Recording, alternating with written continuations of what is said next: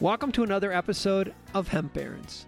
On today's show, Joy brings back an old friend and former guest to talk about his early hemp pioneering breakthroughs, including plywood made from hemp and hemp oil based wood stain and sealant. Let's join Joy's conversation with David Sieber from Hemp Shield.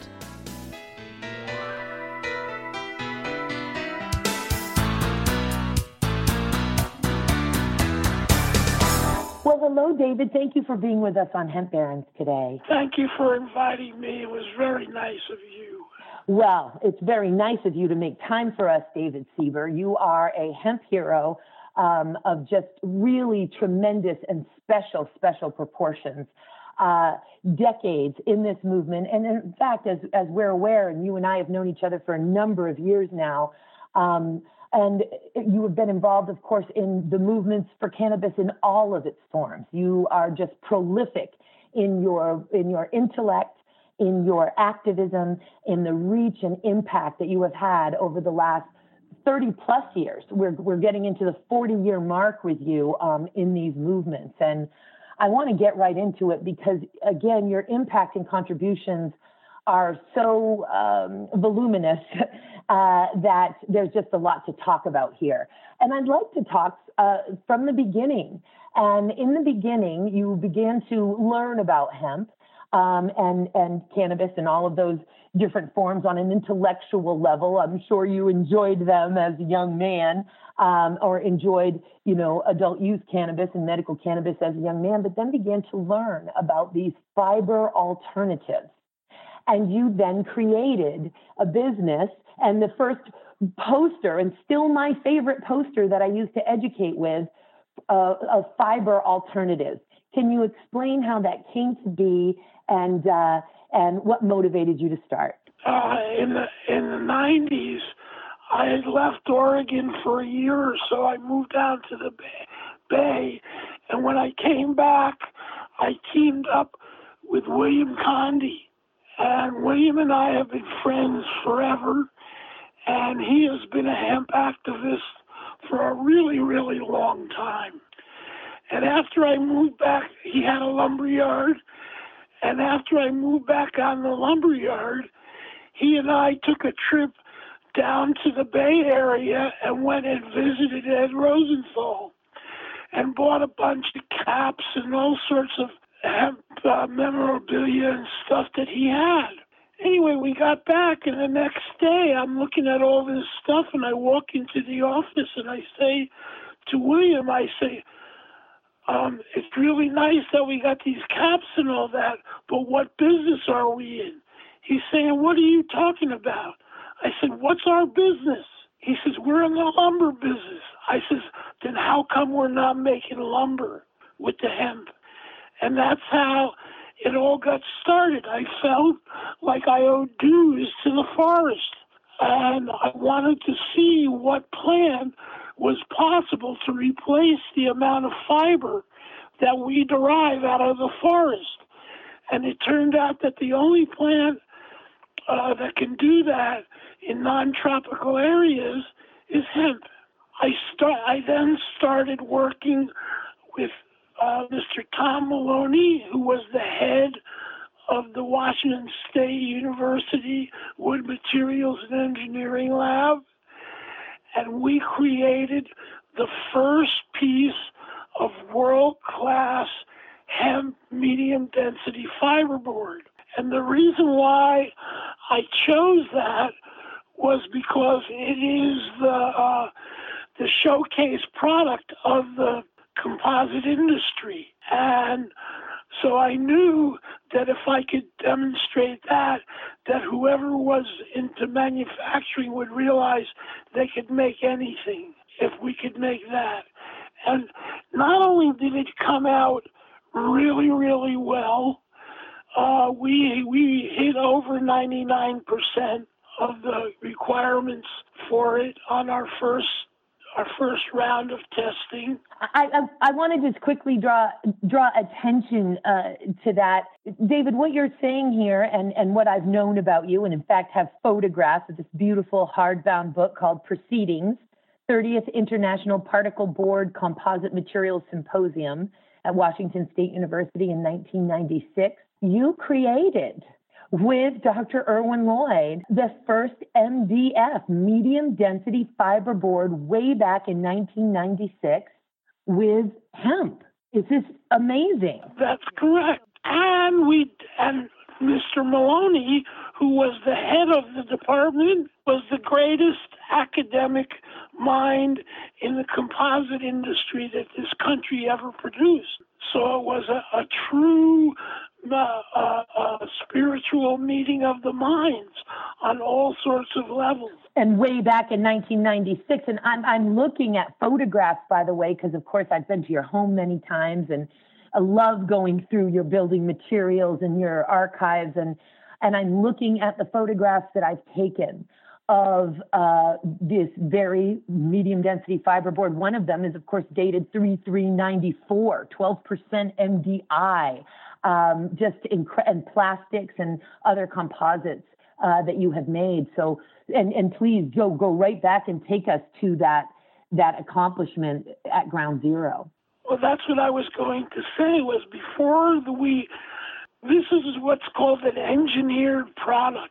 Composites are, and that means that they're set up to satisfy a set of standards.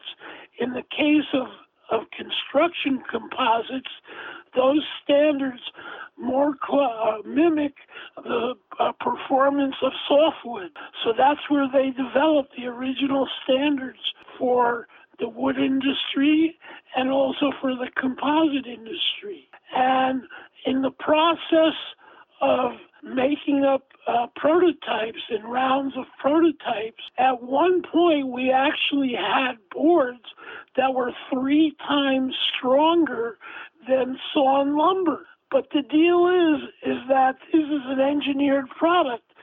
So any deviation is is a deviation, even if it's positive. So we had we took the uh, the numbers back so that we were in confirmation. And at the same time, I attended for three years, and I finally presented at the International Symposium on Composites on Industrial Hemp with her with Irwin Lloyd. That he helped me to write out uh, the paper that we presented to teach him about hemp. So the rest of the story goes in that Tom Maloney was a, was a great genius. He was good enough that he was the only one. He ran the international composites up from Pullman every year, and the top 500 production and owners of all the composite mills all over the world attended this meeting. And because Tom had the gravitas that he that he had, the, he he would always make the last session of the last day on a non-wood based composite. And for three years, I sat in the uh, main vestibule where everybody transferred uh, between sessions, and I was told that I had the best samples of anyone. And this was all uh, all the manufacturers and production managers, as I say, from all the composite plants all over the world. And when they said, "What do you have there?" and I told them, they said, "Where did you make that?" I and I told them, they knew it was real. And at that point, the entire industry knew that this worked. And it turned out that the only industry, existing industry that we can use basically as it is, is the composite industry. You mean, and by that you mean with most of the industries that have served, whether it's grain, whether it's textiles, whether it's paper, uh, we have to alter the infrastructure. We have to alter the machinery and the engineering around it. Yes. What you're saying there is we do not need to alter the infrastructure for the composite industry. Is that what you're telling us? That's what I'm saying. That there's a minor, minor addition of a machine in the front of the line, which is relatively uh, a part of one percent. It's it's minor expense in terms of a factory. Otherwise, it runs the way it is. As as I later found out, every time that I got to do research, products that I produced weren't just equivalent, they were superior. For example, at one point, we actually made boards, panels, that were three times the strength of sawn lumber. Now, that is not an accepted form, but that demonstrates what you can do. And to present at this show was the height of the credibility. It's sponsored by the Forest Products Society. Normally, because it's on the last day and it's the last session, everybody usually leaves. They don't even want to hear about it. And I could understand why, because the years before I presented on hemp, they were doing presentations based on grass and other things that made no sense at all, even to them. 125 of the 500 people who attended stayed specifically to hear our talk. The way it works is you get up and you give a 20 minute talk, and then they give you they give the crowd 20 minutes to come at you. And there's always a couple of guys in the crowd who are uh, submarining everything that, that comes up. And we gave our presentation. Sure enough, the two guys stood up. I, I refuted everything that they said. And when the session was over, everybody stood up and applauded. That was definitely a high point in, the, in industrial hemp and at the very beginning, I mean, that's when we really first started to gain a, a little traction there. Right. One day we are going to make the movie, Dave. These stories are just so, so amazing and there and so early and so ready. And yet it takes another 30 years or so. And it just. So I want, I want to continue after that.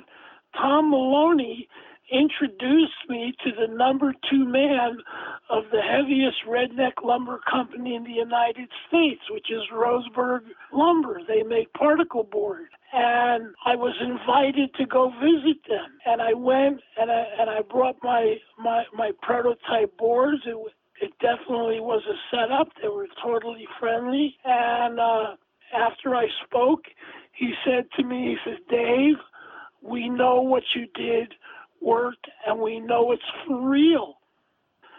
The issue is we need, we use 1,400 dry tons of fiber every day, 323 days a year.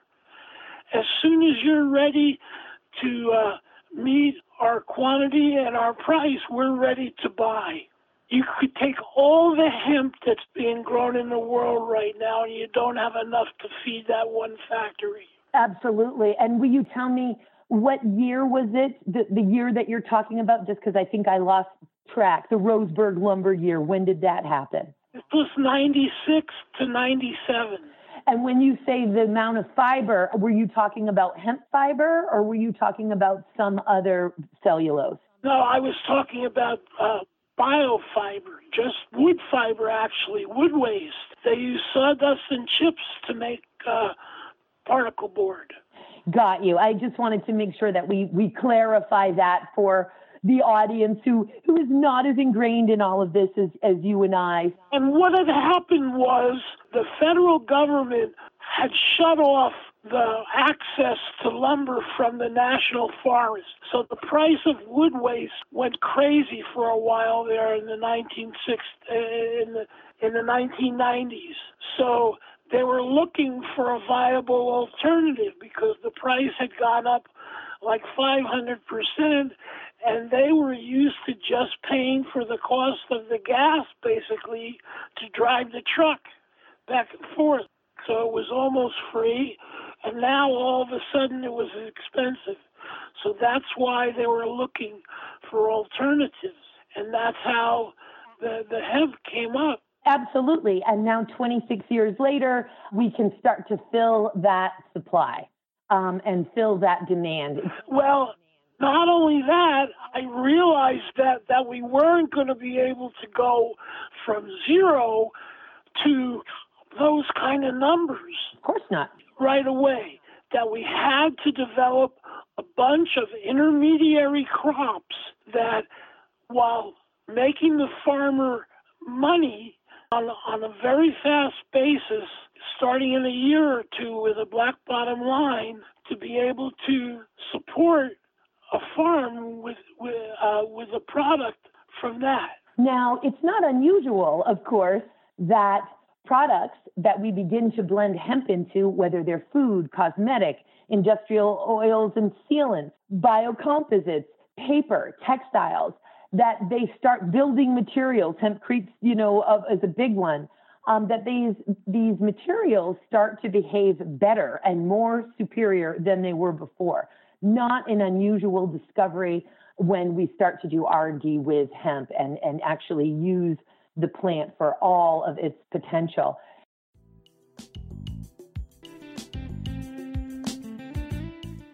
And before we get into another incredible example of your contribution and of exactly uh, that fact of superior performance, which is Hemp Shield, uh, your baby, your masterpiece, I want to talk a little bit about pyrolysis and biodigestion because it's so important on so many levels of planetary healing and, of course, for our farmers and to create a very first market for that biomass. So, could you first tell our audience what is pyrolysis? What is biodigestion? So they first can get the difference between pyrolysis and biodigestion, and then we'll talk a little bit further about those things. This is funny because it's the continuation of the story. Pyrolysis is the combustion of biomass in a sealed container with low oxygen. And biodigestion is where you use bioactivity uh, on a micro level to digest the biomass. They're, they're not the same at all in the way that they work. Pyrolysis involves a combustion. Now, I have to talk about two different uh, different ways that pyrolysis works. One way is just to use an external heat source. In the process of, uh, of pyrolyzing the biomass, you pull off a volatile gas that can be used as a fuel. This thing is becomes a perpetual motion if that's what you use. Now, I just recently went through my files and I saw a picture of somebody else who's using a giant microwave setup to do pyrolysis on hemp stalk, where instead of using a, an open heat thing, you use microwaves. And, and the point of it is that you want to make char and not not ash. You want char. And the deal with char is that charcoal has 1,600 square feet of surface area per gram, even if you powder it. So anything that you put on in on the on the earth where you put the, the enough charcoal stays there. So this is pyrolysis is the end of bad agricultural and forestry practices. It's the end of polluting the watershed to do agriculture or to do forestry. And to continue the story, when they told me how much they needed, and I found out that that was that was the the high end, but that was the range that one of these mills used. I realized that we had to have some intermediate steps so that the farmers could build up the crop. And because they're farmers, those steps have to be fairly easy to do and fairly profitable very quickly. And that's where the, pyrolysis comes in. What you're getting is you can make biofuel, you can make diesel, you can make gasoline, or you can make plastic resins. And, and what's interesting is whatever you make, it's absolutely pure which is not the way that it, it comes from the earth. So it actually does perform better than uh, the normal forms of that stuff because it's totally pure. In other words, if you're going to run it and you're going to make plastic resin, it's pure, pure resin.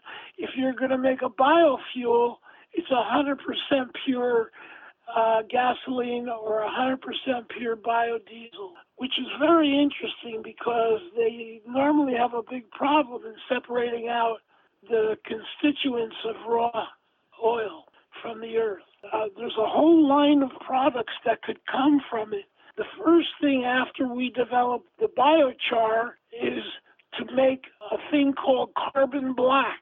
Now, I don't know if you ever heard of this, but it's a substance and its main use is in automobile tires and as a colorant in coatings, and it's a big market.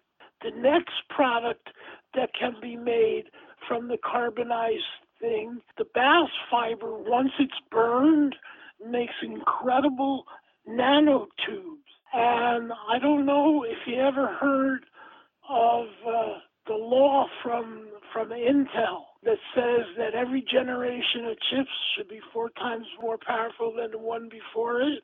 But they know there's only two steps left that they can stay on silicon and keep going.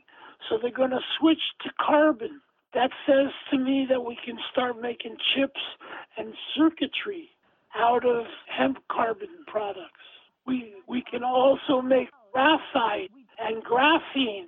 So I, I again want to just so impress upon the listeners that when we talk about what the farmers can do, the first market, the farmers themselves can farm this stuff and get these pyrolysis machines and start creating these materials that can be used for energy, for nanotechnology, and uh, for the air and space industries. Yes, that's true.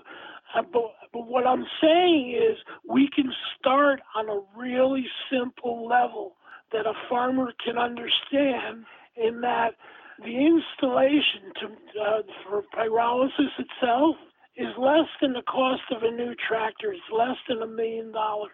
According to the way I'm looking at it, within two to three years, that farmer can have a black bottom line. This is what, and they, they understand what it is and how to use it.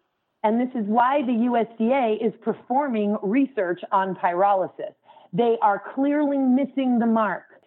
And let me ask you this before we move on to hemp shield, and that is pyrolysis versus biodigestion. So we've learned about pyrolysis.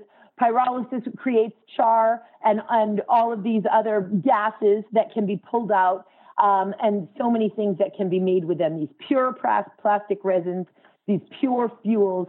Now, with biodigestion, can you tell us a little bit more about biodigestion and, and what that can do for the farm in terms of producing fuel and energy on farm?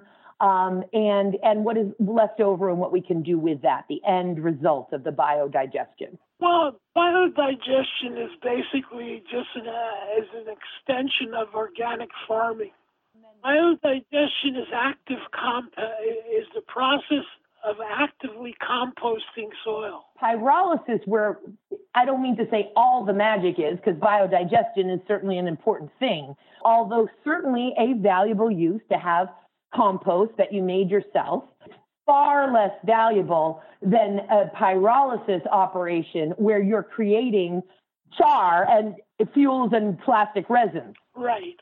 It doesn't have the breadth of uh, of the applications that the that the bio the, the pyrolysis provides so helpful, brother, so helpful. And but I want to make sure, brother, that the real treasure here, of, of all of your treasures, everybody who knows about Hemp Shield does some project with Hemp Shield, whether it's Andrea Herman doing her barn in Manitoba, Canada, uh, whether it's a doghouse being done by Dion Margroff somewhere, um, and, and all manner of art projects and other construction.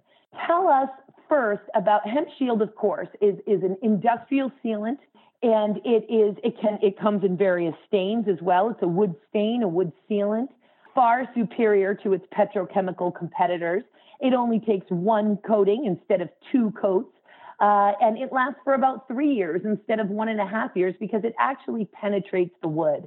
First, tell us, brother, how uh, you came to invent Hemp Shield, and then please tell us about how we can buy it and why it is superior in far more detail than its petrochemical competitors. Well, the secret to hemp, while Hemp Shield is revolutionary, and every component in the Hemp Shield is special, the secret to hemp shield is the hemp seed oil that it contains because it turns out that hemp seed oil molecules are smaller than all the other oils that are used in coatings.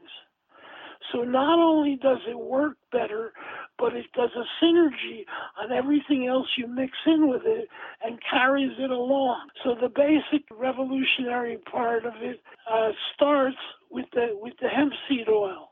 From there, every other component of the hemp shield is also revolutionary. The hemp shield is called waterborne versus something that is water based or oil based. It has a tiny amount of oil. It's actually in water, and they do this to lower the VOC, the volatile organic compounds, so that so that there's they're less toxic.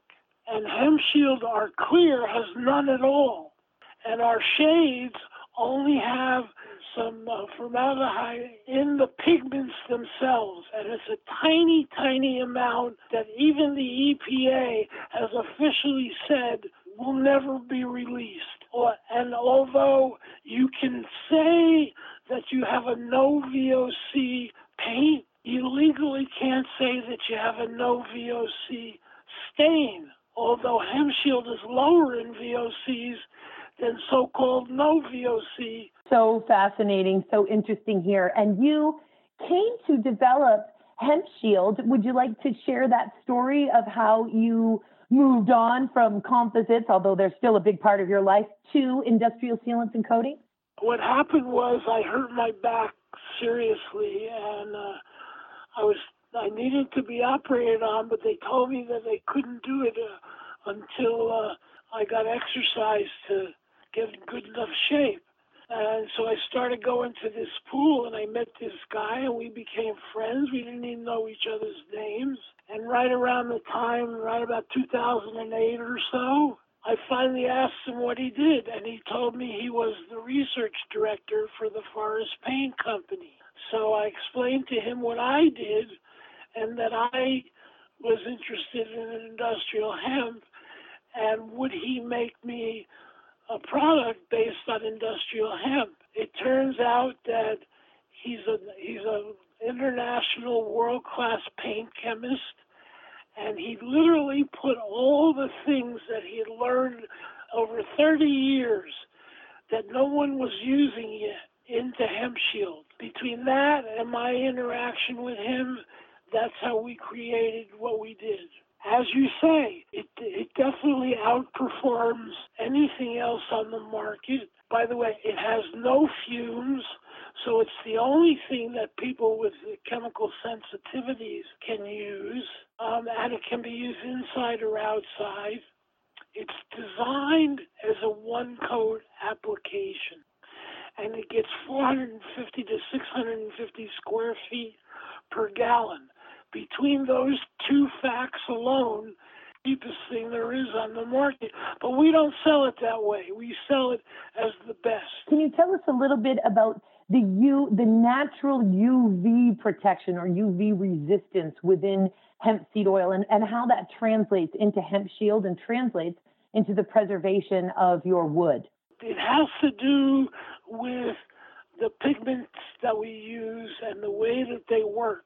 In that the pigments cause the light when it shines on the object to be sent sideways so you see into the subject matter better. It, it it's better looking. Now our clear obviously doesn't have any pigment but it also has no VOCs at all and it it lasts quite long. It's just such a superior product in so many ways. Can you explain to us how hemp shield penetrates the wood versus the products that we're used to from the petrochemical industry? Yes, well, that's that's the basis of why hemp shield is revolutionary.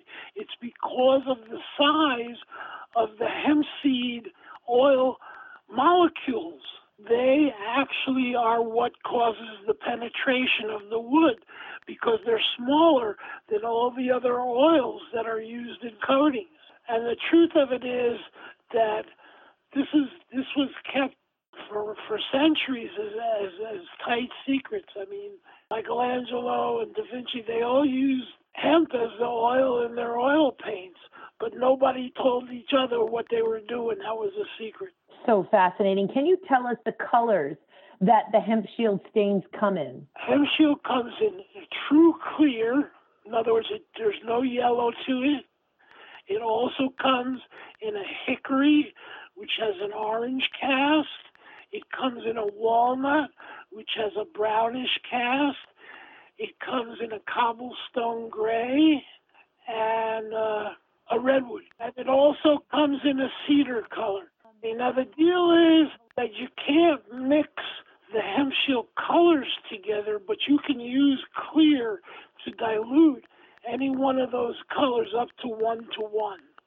Uh, for example, our cedar is kind of yellow, but it turns out that the people in the south like that, whereas the people in the north uh, will put a little clear in there to make it less yellow. Oh, excellent to know. Not only is it true that we don't know all the potential uses for hemp shield, but one of the uh, things I have is that there I have this couple that's from Europe who lives in the Blue Mountains of Virginia, who run um, a special apiary farm, and they teach professional apiarists, the beekeepers, how to how to be beekeepers. They're now suggesting in their seminars that everybody that everybody seal their hives with hemp shield because the bees like it. The bees love it, from what I understand. They don't just like it, they love it. Yeah, the bees like it. That's okay. As we as we wrap up here, David, can you tell me how on earth can people order hemp shield? How do we get our hands on this amazing, high value, lower cost product? You can buy hemp shield online at hempshield.net. And if you buy online and you buy two gallons or more, shipping is free. Amazing, because that shipping cost is is is not inexpensive when we talk about these things. Two gallons or more, shipping is free. Hempshield.net. Make your home a healthier place, your garage, your farm, your camp, your second residence, your doghouse, every wood project you have. If you're going to put a sealer on your wood, let it be Hemp Shield for optimal performance to help spur the hemp economy. As you know, David, I travel all around educating about industrial hemp, and building materials are my number one love for hemp. Hempcrete, hemp shield, hemp wood, hemp board, hemp insulation made of the non-woven bast fiber.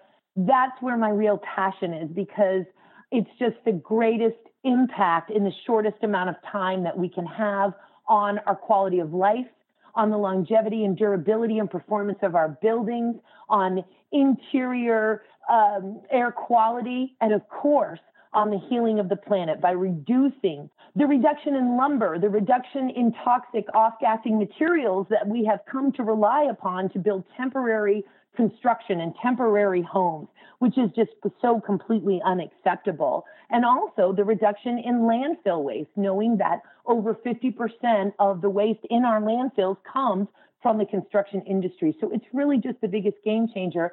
And such a huge part of my collection is Hemp Shield and all of the different colors and a beautiful board that I have that can demonstrate all of those colors for folks. It comes with me everywhere.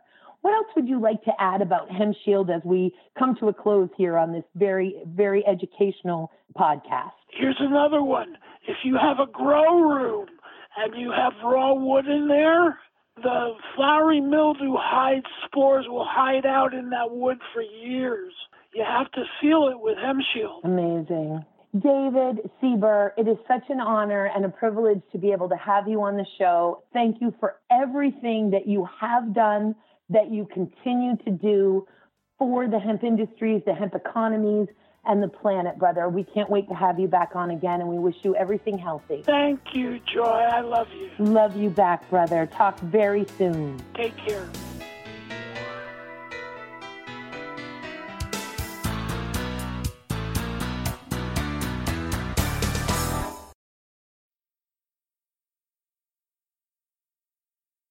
Thanks for listening to today's show. To check out more great cannabis podcasts, go to podconnects.com. Here's a preview of one of our other shows. Hey, friends, I'm Brannon. And I'm Saba. And we are your host of the Cannabis Hangout podcast, an educational platform to connect with the cannabis community and share personal stories while breaking the stigma of marijuana. Join us every Sunday at 7 p.m. to gain valuable insight with different perspectives from industry leaders, growers, and medical marijuana patients. This is a place to learn so much from different angles in the cannabis industry. So tune in while, while we break, break it all down. down.